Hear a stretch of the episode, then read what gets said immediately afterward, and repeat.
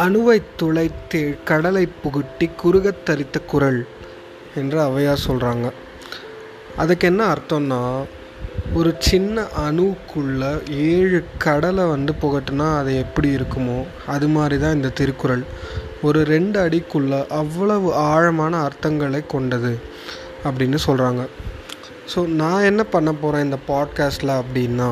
இந்த திருக்குறளோட ஆழமான அர்த்தத்தை வந்து கொஞ்சம் சுலபமாக எல்லாருக்கும் புரிகிற மாதிரி சிம்பிளாக சொல்கிறதுக்கு நான் ட்ரை பண்ண போகிறேன் ஸோ வியூவர்ஸ் எல்லாருமே வந்து இந்த பாட்காஸ்ட்டை ஃபாலோ பண்ணுங்கள் தினம் ஒரு திருக்குறள் அப்படின்ற பாட்காஸ்ட் ஓகே